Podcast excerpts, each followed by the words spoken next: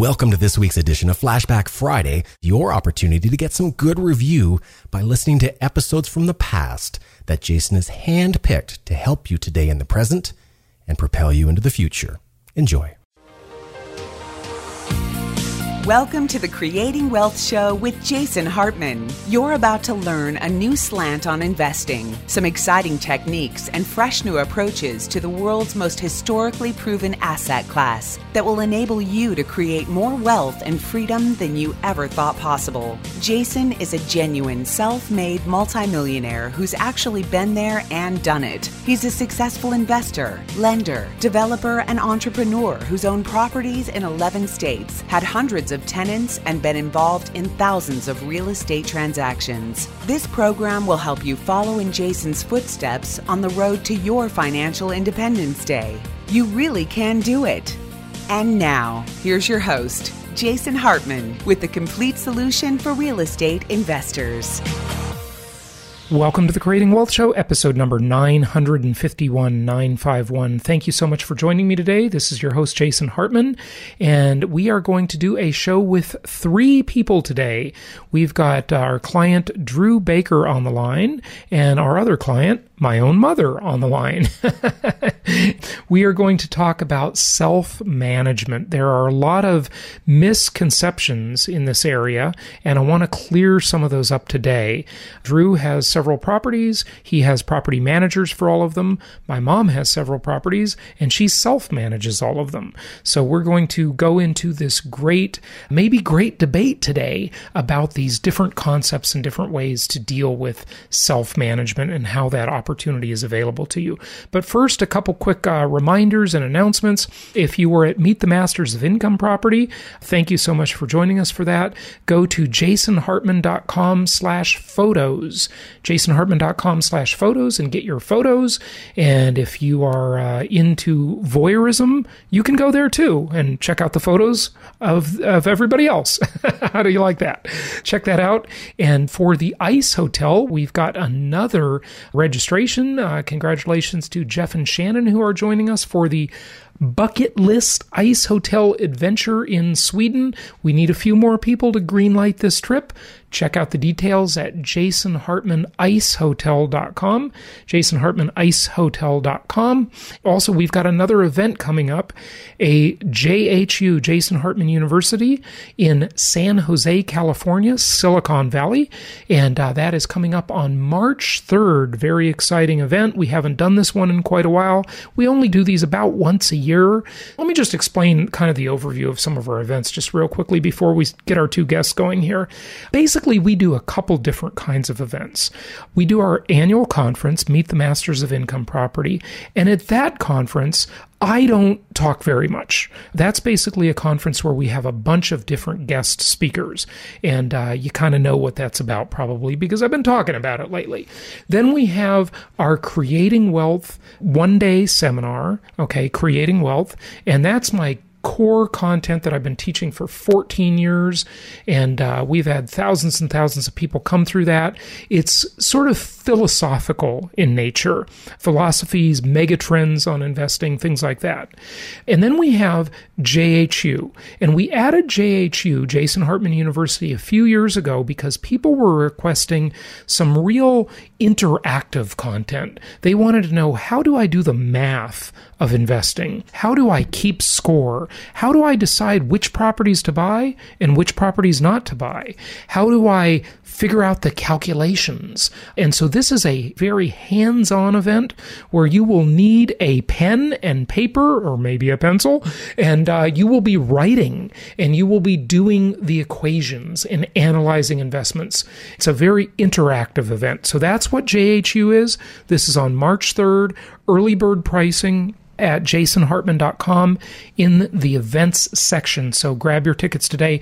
We've only got 15 tickets available at that early bird price. So we do have a partner on this event selling tickets for us as well, a local REIA real estate investment group up in uh, San Jose. And so uh, they will be selling tickets as well. These will sell very, very quickly. So jasonhartman.com in the events section for your tickets for that. So first of all, Mom, welcome. How are you? I'm fine, Jason. It's good to have you back on the show. You've been on several times, and people always love it when you're on the show. And of course, you spoke at Meet the As well uh, with uh, my aunt Joan, your sister. Talked about the way you guys built and manage your your real estate portfolios. And then we've got Drew Baker. Drew, welcome. How are you? Hey, thanks for having me back. It's good to have you. Good to have you. And Drew, thanks for setting up the three way call. You know, folks, a lot of things bug me in life. I complain a, a, fair amount. I know that. Of course, leaf blowers are one of the biggest evils and scourges in modern history, modern life. The other one that just amazes me and shocks me on a daily basis is what a pathetic piece of junk Skype is. We're talking on Skype now, and it has the world's worst user interface. And every time they update the program, it gets worse. But it does have a benefit. It has very good sound quality when it works. So uh, Drew had to set up this three way call because, for whatever reason, Skype decided it didn't want to do a three way call today. Mind boggling. Uh, anyway, enough of my pet peeves. But you know what else really annoys me? Maybe you guys will have a comment on this. People that drive really loud cars and motorcycles. I mean, how is that legal to have these incredibly loud vehicles that I can hear in my high rise when I'm trying to sleep? They make noise. They echo for blocks and blocks around. It's crazy. Do you guys agree with this? I've heard that there's a strategy behind that. Yeah, yeah, some, I know. Uh, you know Safety. They don't want to get hit. That's for the motorcycles, but how do you explain the obnoxious cars that are modified, you know, and they modify them so their exhaust is really loud? It's just obnoxious, frankly. But yeah, I know the safety. Every time somebody drives by like that, I just look at them and say out loud, "Wow, you're so cool." Just in in irony because it's such a joke. It is really a joke, Mom. Now, you have a loud car only because it's an old car. My mom and Drew have the same philosophy on automobiles. They drive them forever and get a lot of value out of them. Why should I yeah, throw I'm, away something that works perfectly? well, there you go. I'm just the steady horse. I want to just stick with something and and drive it till it dies. And it's, I'm a creature of habit, so why change it if it ain't broke? There you go. There you go. Well, there is something to be said for a rational amount of frugality in life. I agree. But hey, both of you are pretty darn wealthy. I got to say that much. You both have, um, you know, had different issues and frustrations with your property portfolio, and that's what I want to talk about today. Because Drew, every time you come to me and talk about a property property manager problem, I talk to you about how the hardest part of our business is property management. It's where the rubber meets the road. It's challenging. And I have recommended to you self management. And I would recommend it for a lot of people. Now, look, folks, this is not for the newbies. If you don't know anything, don't self manage right away. Learn some stuff from your manager, learn about management. But my mother has been self managing her real estate forever.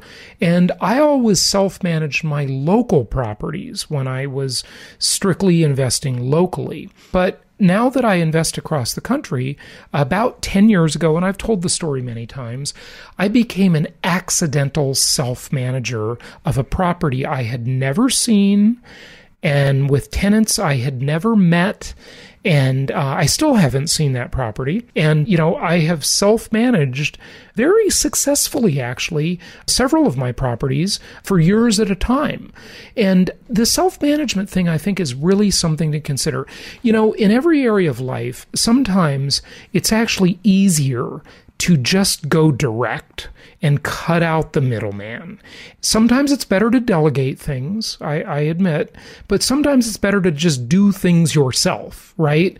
And uh, with management, oddly, it might be counterintuitive to some, except my mother. My mother is an extreme do it yourselfer. That's what I call you, an extreme DIYer. Okay.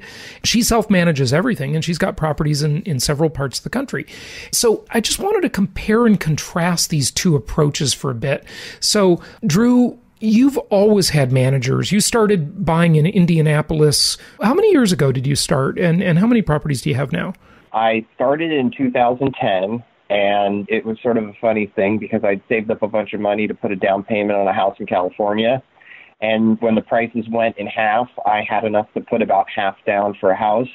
And since I was self employed, everybody just looked at you and laughed if you were thinking you were going to get a, a loan. So I took the money and bought some investment properties out of state that required cash only deals because they were all bank foreclosures through your network, and I'm up to 10 now. So congratulations. Yeah. I have six in Indianapolis, and I have four in in uh, Memphis. Okay, so six in Indianapolis, four in Memphis, and I remember you were buying stuff. I mean, you got some good buys on stuff back in 2010. So did everybody else, you know, of course. And I, I think the first property you bought, I remember that property in Indianapolis. It was about what fifty-five, sixty thousand dollars, something like that. Oh, Jason, how dare you? No, no I got some ama- I got some amazing deals. All the places I bought in Indianapolis were between forty and fifty thousand. Wow! Oh, they and were even were, cheaper. Oh, wow!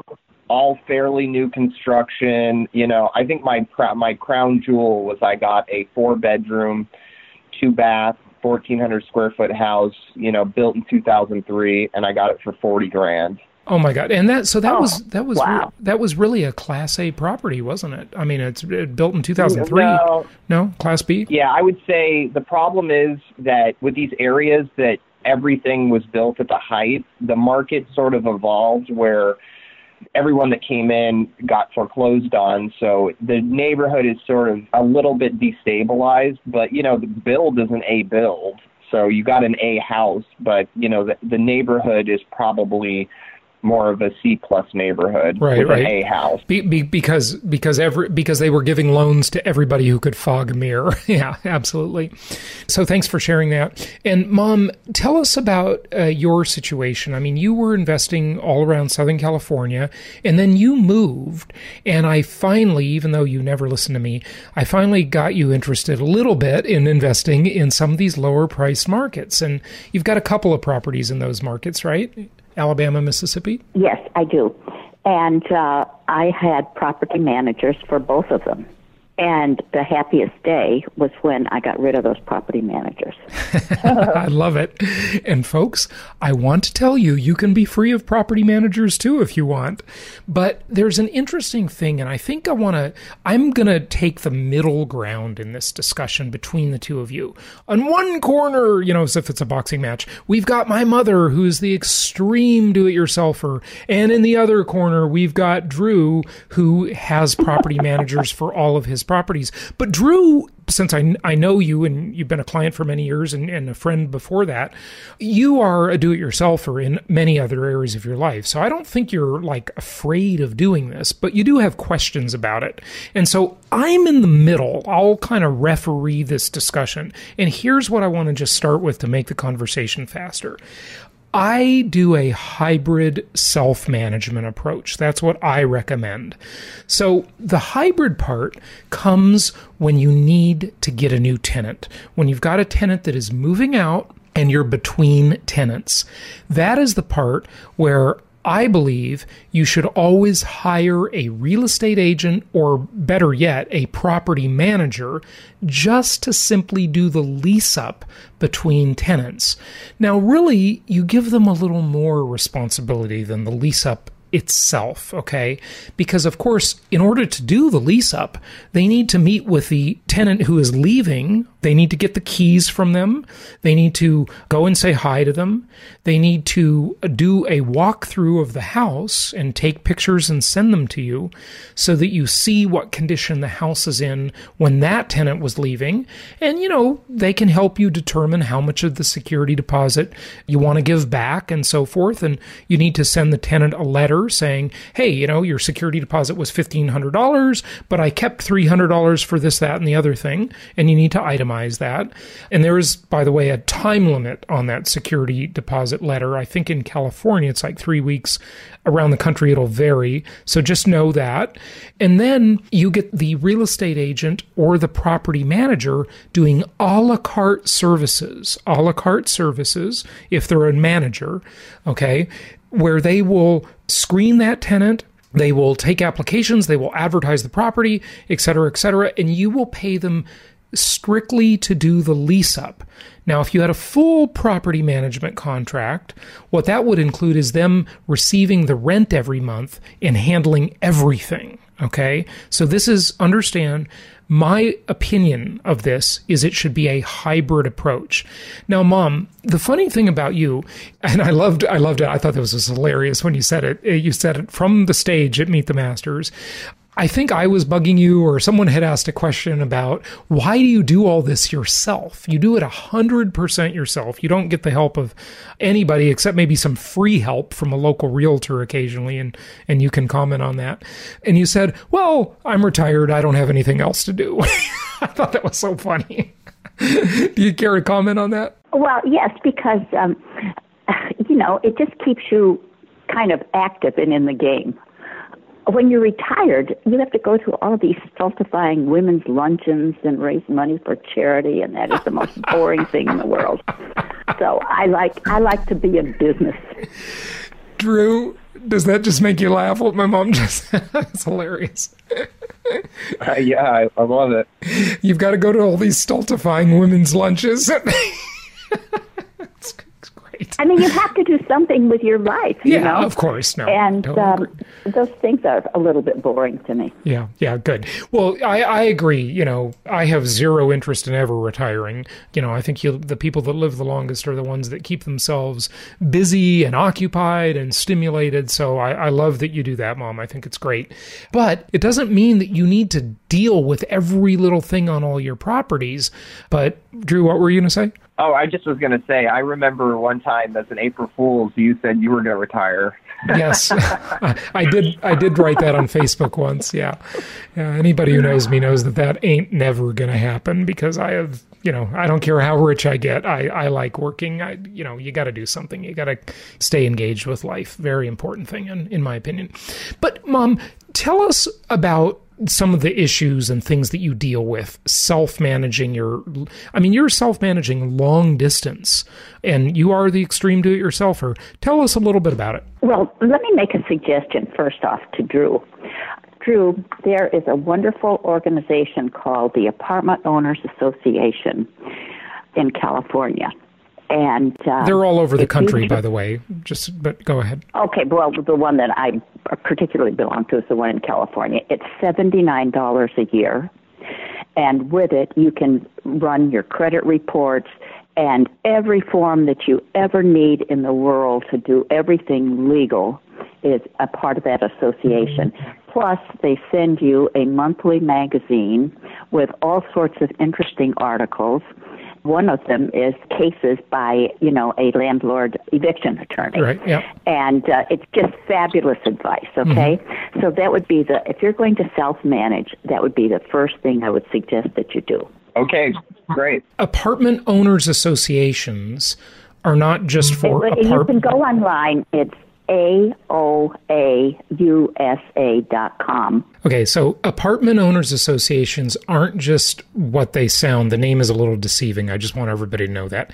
They have these all over the country. My mom happens to be a member of that one just because that's where she used to live in Southern California, where I used to live and spent most of my adult life. Let me just give you a little context here, too, for the conversation. We, of course, have sell properties nationwide through our referral network. Drew lives in Orange, California, in Southern California. Mom and I grew up in Southern California, in Los Angeles, in Orange County. That's where both of us started investing. You know, uh, she was investing when I was a kid, and then when I grew up, I started investing there too. And I found it to be very speculative, and I wanted to invest in better sort of cash flow oriented properties. So you've heard me talk about that before. But just a little context there.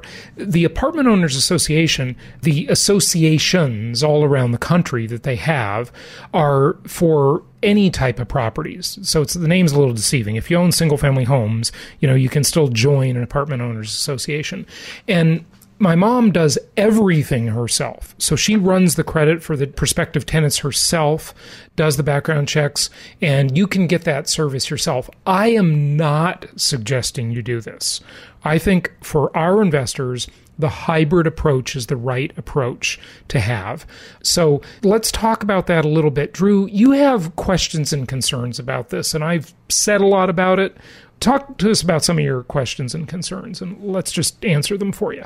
The first thing is, is I think it's important to just basically start it off with some assumptions that you know that you're not going to live near the property, I know you guys have some property in Orange County, or at least did, or LA County. And, oh, oh, you know, and it was oh, Drew? I, I, I wanted to say, by the way, my mom now lives in Gulf Shores, Alabama. So she doesn't live in Southern California anymore. Of course, neither do I. Right. Okay. Uh, so yeah. she's she's across the country, just so you know. Yeah. But she also owns properties in Alabama okay. and Mississippi, and even the Alabama properties not near her home. But go ahead. Yeah. Okay. So yeah. So you're not you don't live near the property. You're not particularly handy, so it's not like you can go over there and change a light bulb or whatever. Oh, she's a little but more handy not... than you might think. but go ahead. okay. All right. Okay. All right. Well. Okay. Maybe. Well, changing a light bulb, we can handle that. Yeah. But. Uh, uh, you know, doing something more complicated maybe.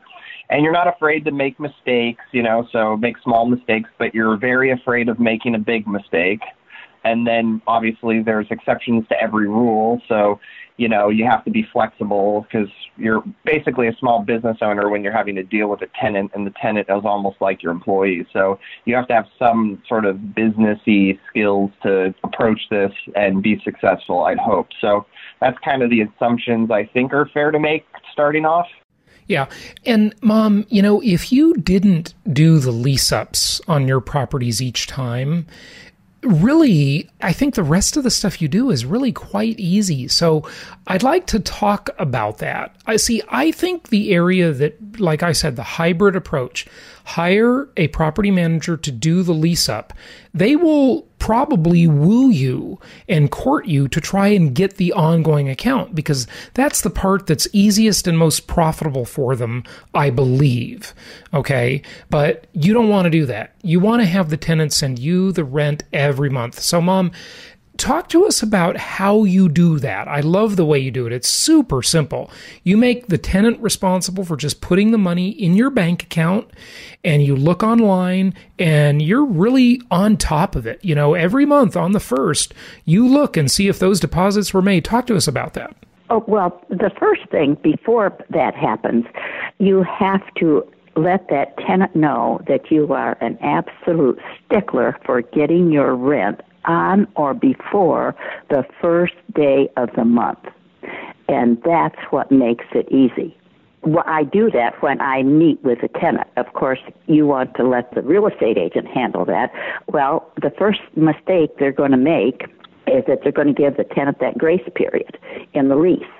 And so when it says, you know, when the rent is due, you cross out that grace period thing and you say zero days. And then you inform the tenant that the late fee will be $70 if the rent is not there in your bank account, rather, on the first day of the month. And it is $5 each day until the rent is paid in full. Okay, let me say something on this. Let me say something on this. The laws regarding late fees do vary, but yours is actually not that bad, Mom. You're actually kind of easy about it. Remember at Meet the Masters when one of our property managers said it's $25 per day? And I asked them, and that was in Memphis, by the way, and I asked him, I said, is that legal? And he goes, yeah, it's legal. so, you know, you're going to have a tenant paying wow. pretty darn quick if it's 25 bucks per day. That's expensive. So what you're saying is that a lot of the leases have a boilerplate in them that say, you know, rent is due on the first, and on the fourth, you'll be and assessed it's not a late late fee. until the fourth yeah, which is kind of silly. And, and you've got to stop doing that. Yeah, right. That's just ridiculous because that means you're always going to be chasing your rent. Right. My rents are typically in my bank account the first day of the month. Mm-hmm or okay. before. Right. Okay. What else do you deal with on a monthly basis? Because again, my recommendation in this whole discussion, just make sure you hear me, is that the owner, the investor, the landlord, deal with the tenant on the ongoing monthly basis, but not on the lease up and the screening. I think that's the hard part. So you delegate the hard part and do the easy part yourself. Do your tenants, you know, mom, everybody talks about how, oh, you're going to get a call at three o'clock in the morning that the garbage disposal doesn't work. I mean, I never get those calls. That's just complete like folklore. First of all, that's ridiculous. first of all, that's ridiculous. Tell us about that. Do Um, tenants bug you all the time? This is what people envision. No, Yeah. Okay. no. The longer you have the tenant, the less hassle you have with that tenant because they start regarding it as their house and they start fixing things. So you never get those. The garbage disposal is plugged, the toilet is plugged, and besides, your lease states very clearly that any garbage disposal that is plugged up because the garbage disposal works perfectly when they take over the house, that is their responsibility to call the plumber because they're the ones that put the bad stuff down. It's the same thing with the toilet, the same thing with changing light bulbs, the same thing with the yard. They're responsible for watering, for mowing, edging, trimming.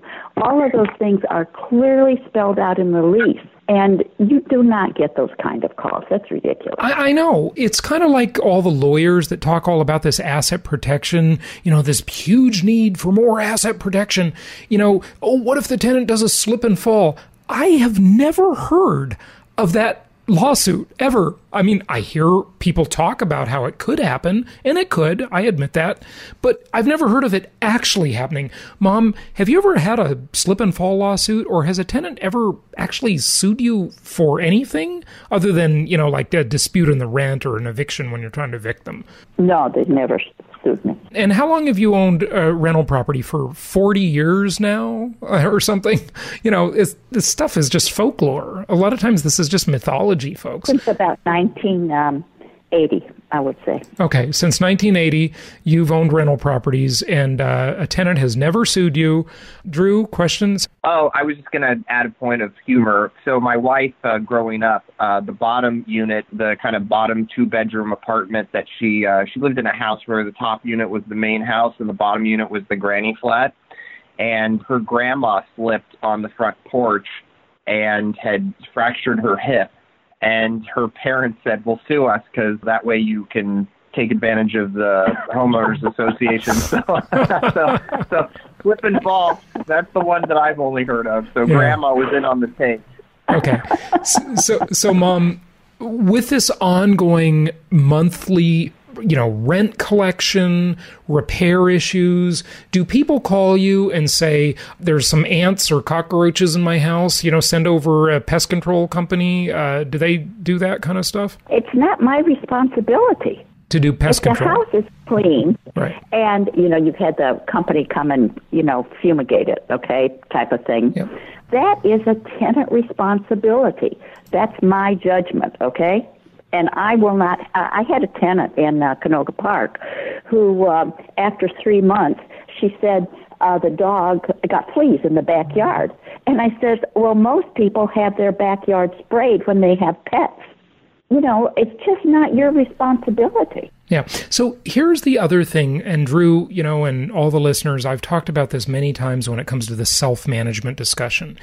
The property manager has an inherent conflict of interest. A lot of good property managers will get complaints on Yelp, on, you know, online, right? Because they're tough with the tenants. You got to notice whenever you're looking at a property manager's reviews online, who are they coming from? Are they coming from owners or tenants? The property manager is inherently, and I feel a little bit bad for them, they're caught in the middle. So they're trying to serve two masters, and you can't serve two masters. That's the rule of life, right? It's an inherent conflict of interest. So they will tend to maybe be soft on the tenant costing the investor or the landlord or the owner more money because they don't want the tenant to go write bad things about them online. You know, they don't want to argue with the tenant about stuff. So they'll give your money away. It's kind of like these liberal politicians. You know, they give other people's money away so that they can be seen as the nice guy, like they're frickin' Robin Hood or something. You know, it's, it's ridiculous. Talk about like the late Ted Kennedy. Oh, he was such a nice man. No, he was a person who stole money from some people and gave it to other people to buy their vote. He's a, you know, I mean, how is that generosity? Yeah, everybody's generous with someone else's money, aren't they? It's crazy. Lest we digress. Well, Yeah, don't let him drive you. Don't let him drive you to a party. Yeah, exactly. So, uh, oh, haha, yeah, Chappaquiddick. Chappaquiddick. why don't we talk about if a uh, toilet needs to be changed or some particulars that mm-hmm. you might have in uh, mind, Drew. Something Go breaks. for it, Drew. Ask ask the extreme do-it-yourselfer yeah, some questions. Well, yeah. What, what I think the important thing is to say. I think we've already touched on it a little bit, but Joyce, I'm curious step one, you have a vacant property. What are you doing? Are you flying and putting, getting posters and putting them up in the neighborhood? Or, yes. You know, how are you executing that to get the tenant if you're not using a management company? I want to start there, and then we'll get into now you have a tenant. But first, how do you have a vacant property? How are you terming the unit, and how are you getting the tenant? Okay, well, this is because I'm doing this all of my all myself, and I come to Los Angeles, or I go to uh, Gulfport, Mississippi, or I go to um, Northport, you know, Alabama, and before I go there, I line up painters and gardening people because I don't expect the property is probably going to look tenant ready. And so instead of wasting time, I will call 10 different painters and I will make appointments with them every half hour or so. Now, you can't control when they show up, but they will all give you estimates on painting that property. And at the end of the day, you will know what's a good price for painting that house and what isn't. And I'll also have gardening people show up and tell me getting the place, you know, shaped up, what, what that's going to cost. If uh, you think you've got plumbing problems, call and have five different plumbers show up. You handle all of that stuff the first day, and in your phone call prior to ever arriving at the property, you say, I will be in Los Angeles on January 10th, and I would like to meet with you at such and such time. And if we can agree upon a price, you need to be able to go to work immediately or the very next day because you don't want to spend a lot of money on motel bills. So within three days, I have those extreme yeah. stick and span because those people have to go to work immediately. Right, right. And this is the part, everybody, that I am saying you delegate. This is what the real estate agent or that property manager will do for you in the tenant turn. But there's two magic things about what my mom does. I disagree with her doing all this herself, but you know, it's like her retirement fun, I guess. So, uh, whatever, you know, to each their own. But you know, one of the things I will say is my mom gets great deals on stuff. And Drew, you get great deals on stuff too. And I'll just share a personal example. I didn't even know this. I didn't realize it. I have a very good property manager for some of my Florida properties. Okay. You know, I've been with this property manager for years. She's great. Okay. And this is how I decide whether I'm going to have a manager or not. If they're good, I keep them. If they're marginal or they're terrible, I get rid of them and self manage. That's sort of how I make my decision kind of by default whether I'm going to do it, right?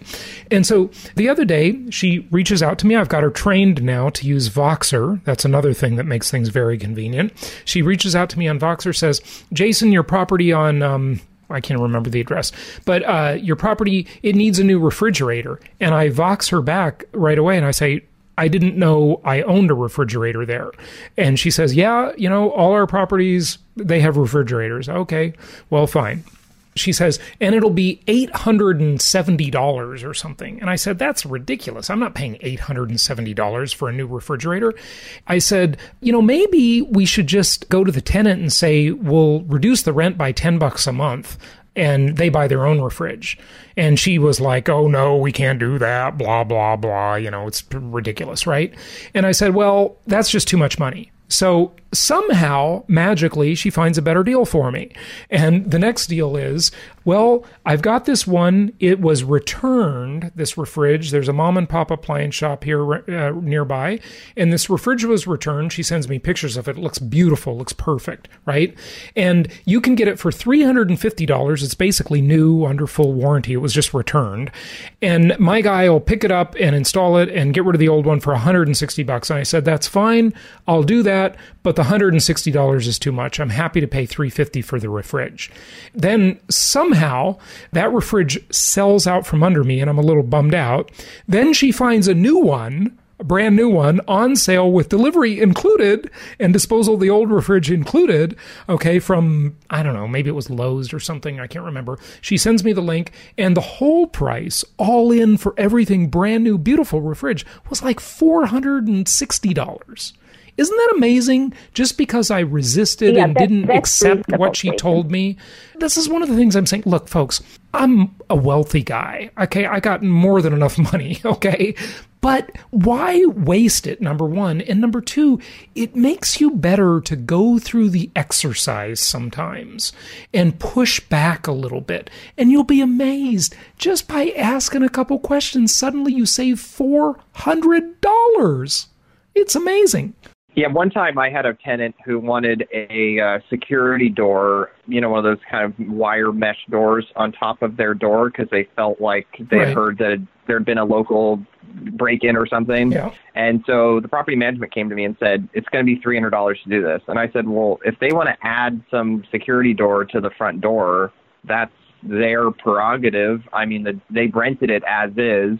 And I said, well, you know what? Okay, I'll do it. We can add $10 to their monthly rent or I'll split it with them. Yeah. And so they ended up going with the splitting, and I thought that was fine because they're adding it to my property, so I should have to pay for some of it. I- in theory, it'll improve the value of your property, right? And so that's the other principle I want to say. And mom, I, I kind of doubt you do this, but I'm willing to do it like Drew. I did that deal on that first self managed property in San Antonio, Texas, where I didn't know the property didn't have a garage door opener.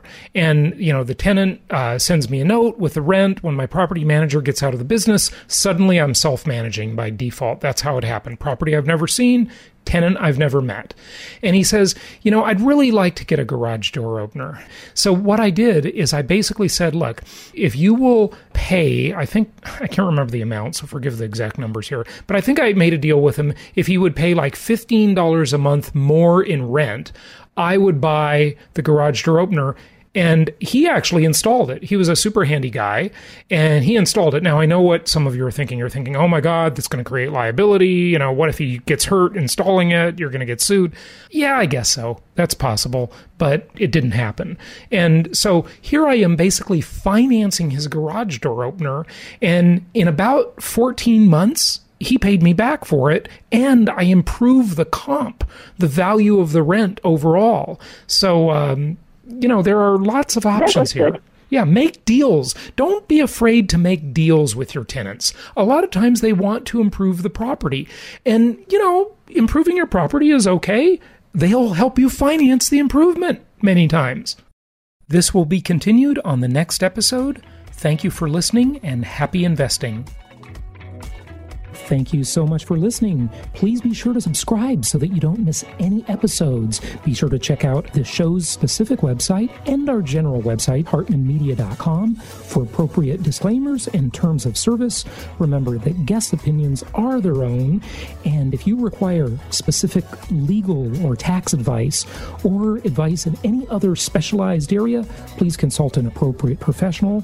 And we also very much appreciate you reviewing the show. Please go to iTunes or Stitcher Radio or whatever platform you're using and write a review for the show. We would very much appreciate that. And be sure to make it official and subscribe so you do not miss any episodes. We look forward to seeing you on the next episode.